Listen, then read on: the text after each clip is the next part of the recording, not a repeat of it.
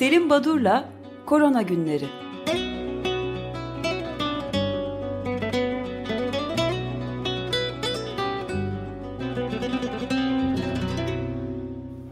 Günaydın Selim Badur, merhabalar.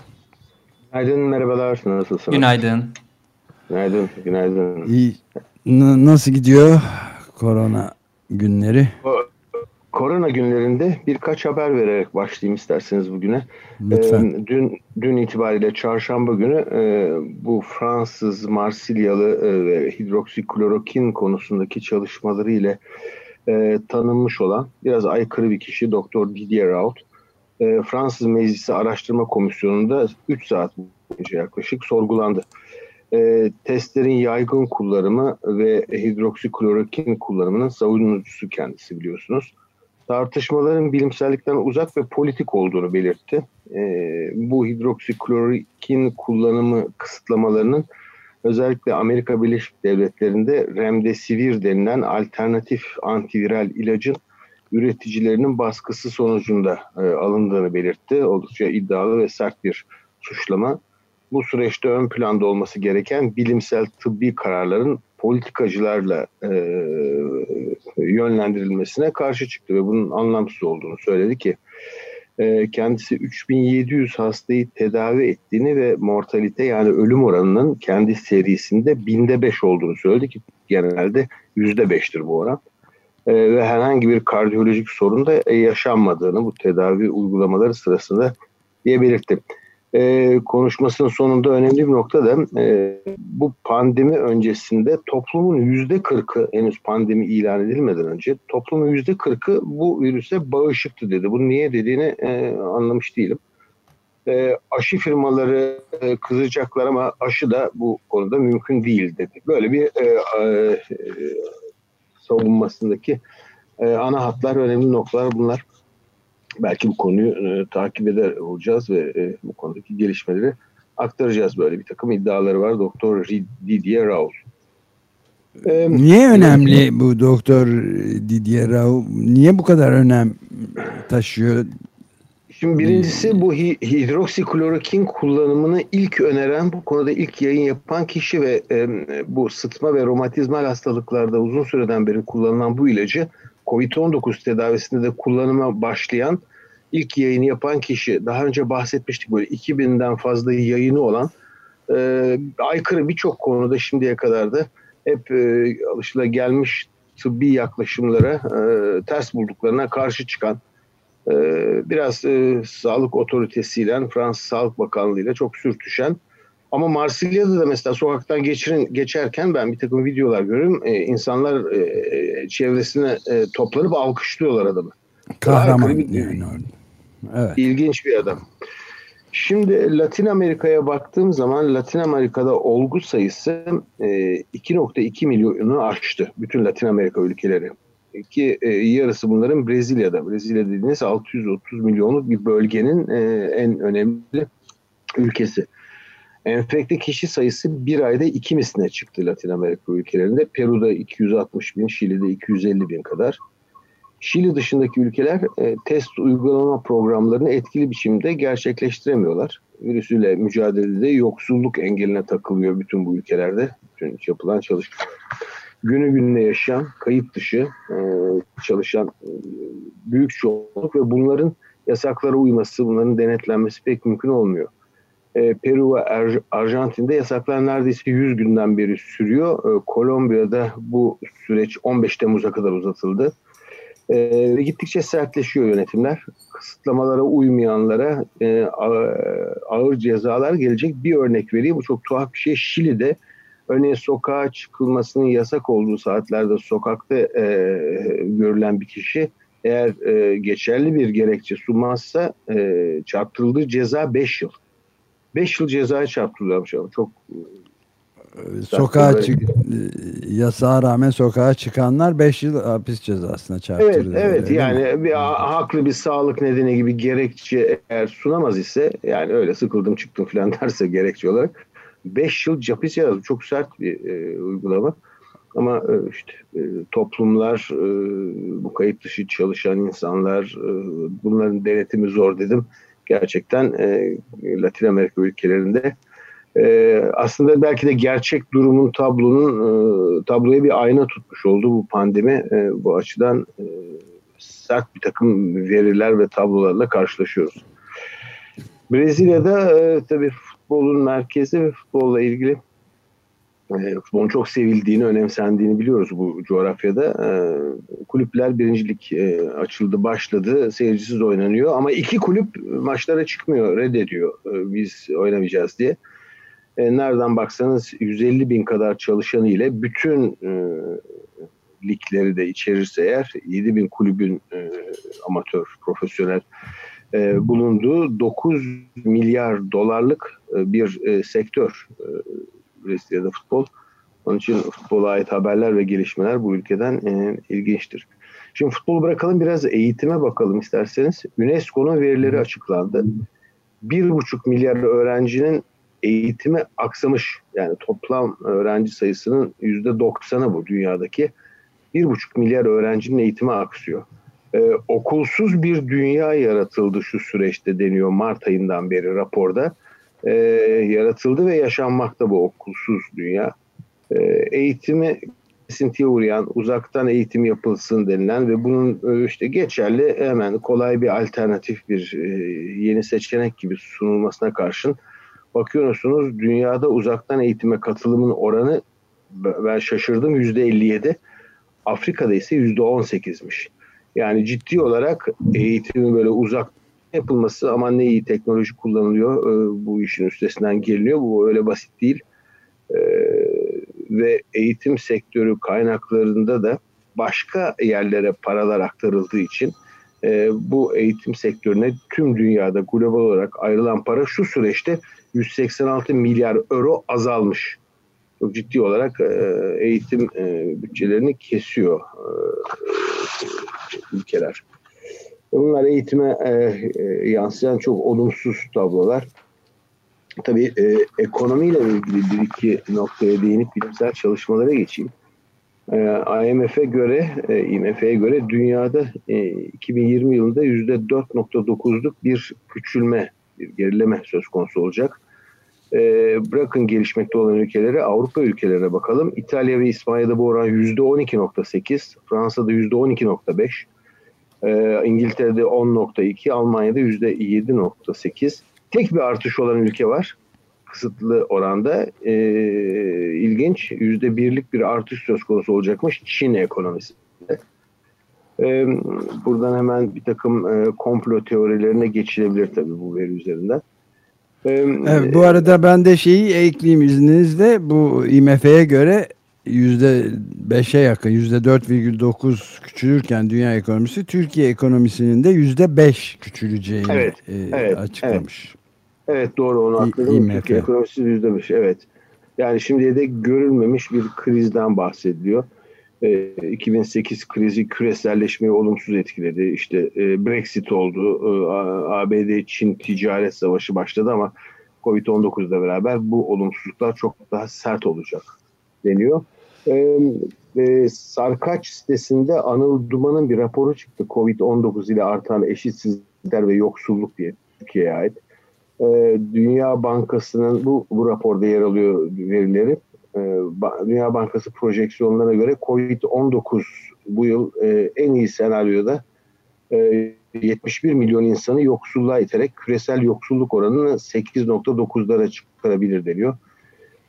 Ve yapılan çalışmada Türkiye'de çalışan gruplar arasındaki bireysel ve yapısal farklılıklar, evden yapılabilecek işlerin az olması ülkemizde, e, sosyal yardımların sınırlı olduğu göz önüne bulundurulduğunda e, e, ülkemizde salgının işsizlik yaratacağı ve bu yolla gelir dağılımı ve yoksulluğu, yoksulluğu olumsuz etkileyeceğini tayin etmek hiç zor değil deniyor.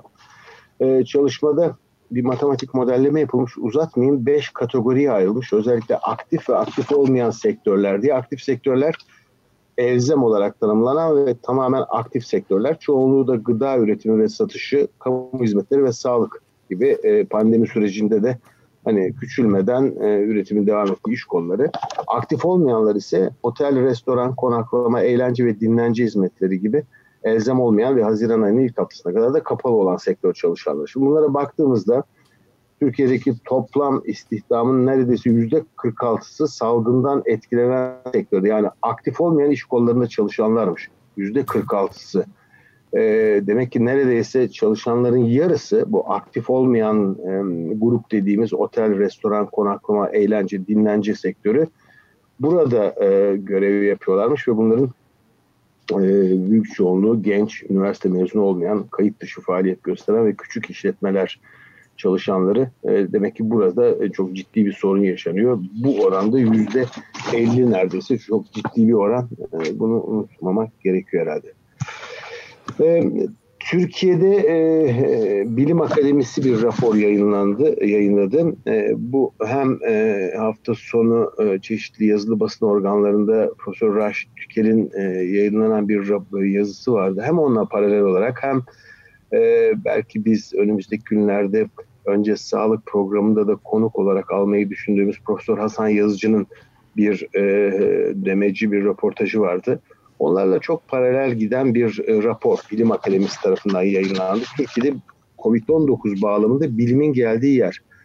E, şimdi Türkiye'de e, deniyor bu raporda çeşitli önlemler işte bazı kapalı yerlerde toplu bulunmanın önlenmesi, 65 yaş nüfusa getirilen kısıtlamalar, okulların kapatılması e, salgının bir ölçüde kontrol altına alınmasını sağlamıştı ama insanların e, kamuoyuna açıklanan kısıtlı veriler çerçevesinde 1 Haziran tedbirlerin hepsini birden ve aniden kaldırılması e, 15 Haziran'dan sonra göreceli olarak da olsa e, olgu sayısında artışa yol açıyor diyor ve bilimsel sonuçların ne kadar önemli olduğu bu raporda belirtilmekte. Bir kere bilim insanları açısından neler yapılması gerektiğinin altı çizilmiş. Birincisi verilere ulaşım bilimin çabuk ve güvenilir sonuçlara ulaşılabilmesi için öncelikle verilerin ayrıntılı ve şeffaf şekilde açık e, araştırıcılara, bilim insanlara açık olması lazım. Bu pek olmuyor. Biz hastalığın nerelerde, ne zaman, ne sıklıkla görüldüğü, yaş grupları, çalışma ya da koşulları, hangi sektörde çalıştıkları, hangi semt ve iş yerlerine dağıldıkları, e, testlerin kaç kişiye yapıldığını ve bu kişilerin kim olduğunu bilmiyoruz. İkincisi araştırmanın önündeki engeller. Dün e, Eskişehir e, Osman Gazi Üniversitesi ile Orhan Gazi Üniversitesi ile bir e, toplantı sırasında öğrendim. E, özellikle merkezden yani Ankara'dan yapılacak Türkiye'ye ait verilere ait bir yayın söz konusuymuş. Bu yayınlan bias ya da e, örtüşme olmasın diye Türkiye'den herhangi bir yayın yapılmasına kısıtlama getirilmiş. Yani izinlere tabi ve izinde verilmiyor çok e, tuhaf bir şey. Ee, özellikle bilimsel yayınların anlamda... izne bağlanması çok e, demokratik gibi de görünmüyor tabii yani. E, hem demokratik değil hem de bilimsel değil yani bu bilim bilimsel dışı bir yaklaşım. Değil. Evet. evet. evet. Bu Sağlık Hizmetleri Genel Müdürlüğü bünyesindeki COVID-19 Bilimsel Araştırma Değerlendirme Komisyonu'nun kontrol ve onayına tabi. Bu ne demek yani? Bu kimdir bu insanlar? Bu da bunu da bilmiyoruz yani kimlerden oluşuyor. Belki eski güreş federasyonu başkanı falan mı oluşuyor acaba bilemiyorum. Ee, bu denetimi kim yapacak? Bu araştırmalar etik ve bilimsel değerlendirmeden geçmiş oldukları halde bazı araştırma, araştırmalar yani siz bir proje vermişsiniz, üniversite etik kurulundan geçmiş, örneğin TÜBİTAK'tan geçmiş bu aşamaları tamamlamış araştırmalar bile tekrar bu komisyona gelecek. Yani bunların e, bilimle e, hiçbir şekilde uzaktan ilgisi olmayan kararlar ve uygulamalar.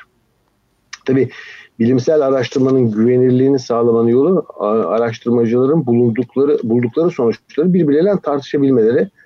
E, bu da ancak hakemli dergiler arasında oluyor. Şu anda unutmayalım e, biraz aciliyet söz konusu olduğu için bu hakem denetim süreci e, kısaltılmış biçimde ve biraz daha özensiz yapılıyor. Nitekim Lancet dergisindeki o, skandal e, hatta e, Lancet Gate adı verilen gelişmeyi unutmayalım. E, ama e, Türkiye'de e, bu aşamaya bile gelemiyoruz.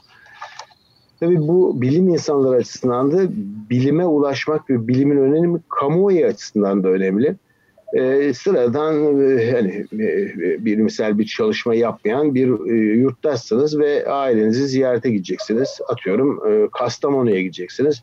Ya Kastamonu'da durum nedir?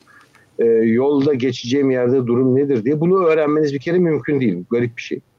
E, yani bu tedbirlere evet e, uymak bir takım e, insanlar için zor olacaktır ama e, insanların bilimsel verilerden kamuoyunda yararlanması lazım. E, ve tabii son olarak karar vericiler ve yöneticiler açısından da e, biliyoruz ki bu süreç bize gösterdi. Bütün ülkelerde karar vericiler deneme yanılma süreçleri yaşıyorlar. Ee, ancak geldiğimiz aşamada en önemli husus saydamlık ve alınan kararların bilimsel gerekçelere uyması. Bunlar olmadıktan sonra e, hani başımıza her şey gelebilir diyeyim.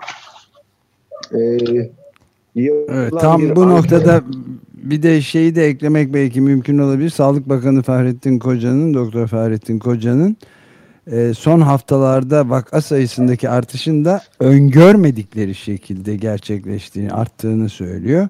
Yani birinci de dalganın devamı olan dalgalanmalar yaşadığımızı vaka sayılarının da yer yer öngörümüzden fazla olduğunu görüyoruz ifadesini kullanmış.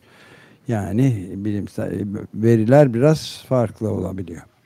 Yani e, e, tabii e, birçok insan e, bizler öngörmüştük. Nasıl öngörmez e, bakanlık yetkileri onu anlamak mümkün değil ama benim e, söylemek istediğim e, bazen e, çok e, olmaması gereken tabloları da görüyoruz. Dün bir pediatri derneğinin e, webinarında e, dinleme olanağı buldum. İki bilim kurulu üyesi bütün bu yaşanan son günlerdeki hani ürkütücü olabilecek e, e, gelişmelerden toplumu sorumlu tutuyorlar. Yani insanlar sorumsuz biz ne yapalım? Ya bu, bu o, böyle değil yani. Bunun böyle olmaması lazım. Hani bilim kurulu ne öneriyor, ne kadar yaptırımı var o da ayrı bir konu. Ee, ama e, bunların böyle olmaması lazım. Şimdi e, özellikle Batı ülkelerinde e, epidemiyologlar bir çalışma yapmışlar ve e, 20 kadar e, günlük e, yaşamda günlük bir takım davranış biçimleri, alışkanlıklar bu Covid-19 sürecinde nasıl değişti ve bunların hangisini yaz aylarında önümüzdeki günlerde yapacaksınız diye bir iki örnek verip e, son dakikaları şu bilimsel çalışmalara ait e, örneklere bakayım. E, birincisi acaba evinize gelen bir koliye, bir kurye aracılığıyla açıp alır mısınız? %64'e evet demiş. Aciliyet arz etmeyen doktor kontrollerine gider misiniz? %60'ı evet demiş. Ama aşağılara doğru inince örneğin ee, arkadaşlarınızla açık havada bir pikniğe gider misiniz? %31'i evet diyor. Ee, herhangi bir şekilde bir arkadaşınızı ya da yaşlı bir akrabanızı e, yaşlılar evinde ziyarete gider misiniz? %20'si evet diyor. Uçağa biner misiniz sorusuna %20'si evet demiş. Ee, bir spor salonuna gider misiniz sorusuna yaz ayları için %14'ü evet demiş. Demek ki e, Batı ülkelerinde bu konuda takım çekinceler söz konusu. Şimdi çalışmalara baktığımızda da kısaca e, son dakikalarda bunlara değineyim. Dün Science dergisinde Tom Brilton ve arkadaşlarının ilginç bir çalışması çıktı.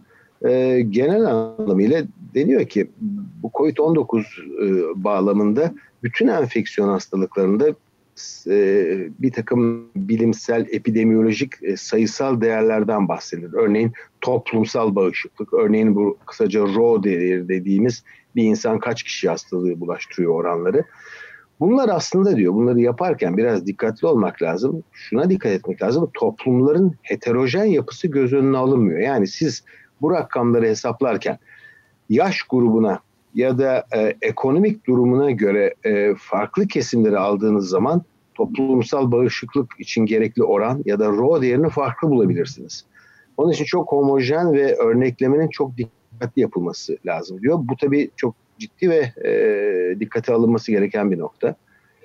E, bir başka çalışma virolojik açıdan çok değişik bir çalışma olduğu için e, ilginç geldi. Tyler Starr ve arkadaşları virüsün hedefe yapışan bölgesine ait e, e, spike proteinini e, yapay olarak değiştirmişler. E, her seferinde farklı bir bölgeden bir amino asiti değiştirmişler bu yapay e, spike proteinde ve 3804 kadar varyasyon oluşturmuşlar. Yani ileride oluşabilecek mutasyonlar değişmesi söz konusu olabilecek amino asitleri kendileri yapay olarak değiştirmiş ve acaba ne oluyor diye bakmışlar. Bakmışlar ki bu e, değişen e, e, spike proteinleri yani virüsün e, hücreye bağlanma bölgesinde değişim olursa hiçbir şekilde bağlanma etkilenmiyor. Bu önemli bir nokta. Demek ki mutasyonlardan, bu bölgedeki mutasyonlardan korkmamak lazım. Bu e, önemli bir nokta. Piero Paletti ve arkadaşları İtalya'da hastalar ile temas eden 5489 kişiyi takip etmişler. 60 yaş grubundan %73.7'si büyük bir oran semptom oluşturmuyor diyorlar. Yani hastalarla temas etmiş, virüs ile e, bulaşın söz konusu olduğu e, 60 yaş altı grubun %74'ü neredeyse semptom oluşturuyor ve asemptomatik kalıyorlar. Ama yaymaya da virüsü devam ediyorlar. Bu çok önemli bir nokta. Diğer enfeksiyon hastalıklarından ayıran en önemli özellik ısrarla altını çizmekte yarar var. Asemptomatik dediğimiz klinik bulgu olmayan e, kesimin e, taşıması ve etrafa virüsü yayması çok önemli. Bu nedenle maskelerin altını e, kullanımının altını ve önemini çizmekte yarar var. Son çalışmada Yuki Furuse ve arkadaşları Emerging Infection dizi dergisine çıktı. Japonya'da bar, karaoke ve jimnastik salonları esas bulaş yerleri olduğunu saptamışlar. Ee, benim bugün aktaracağım bilimsel çalışmalar e, böyle. E, gerisini yarın e, konuşalım isterseniz. Çok teşekkür ederiz. Görüşmek ben üzere. teşekkür ederim. Görüşmek üzere. Görüşmek üzere. Teşekkürler. Sağ olun.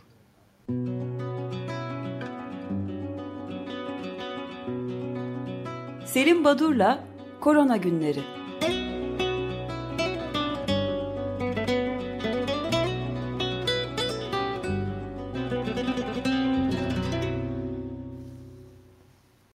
Açık Radyo program destekçisi olun. Bir veya daha fazla programa destek olmak için 212 alan koduyla 343 41 41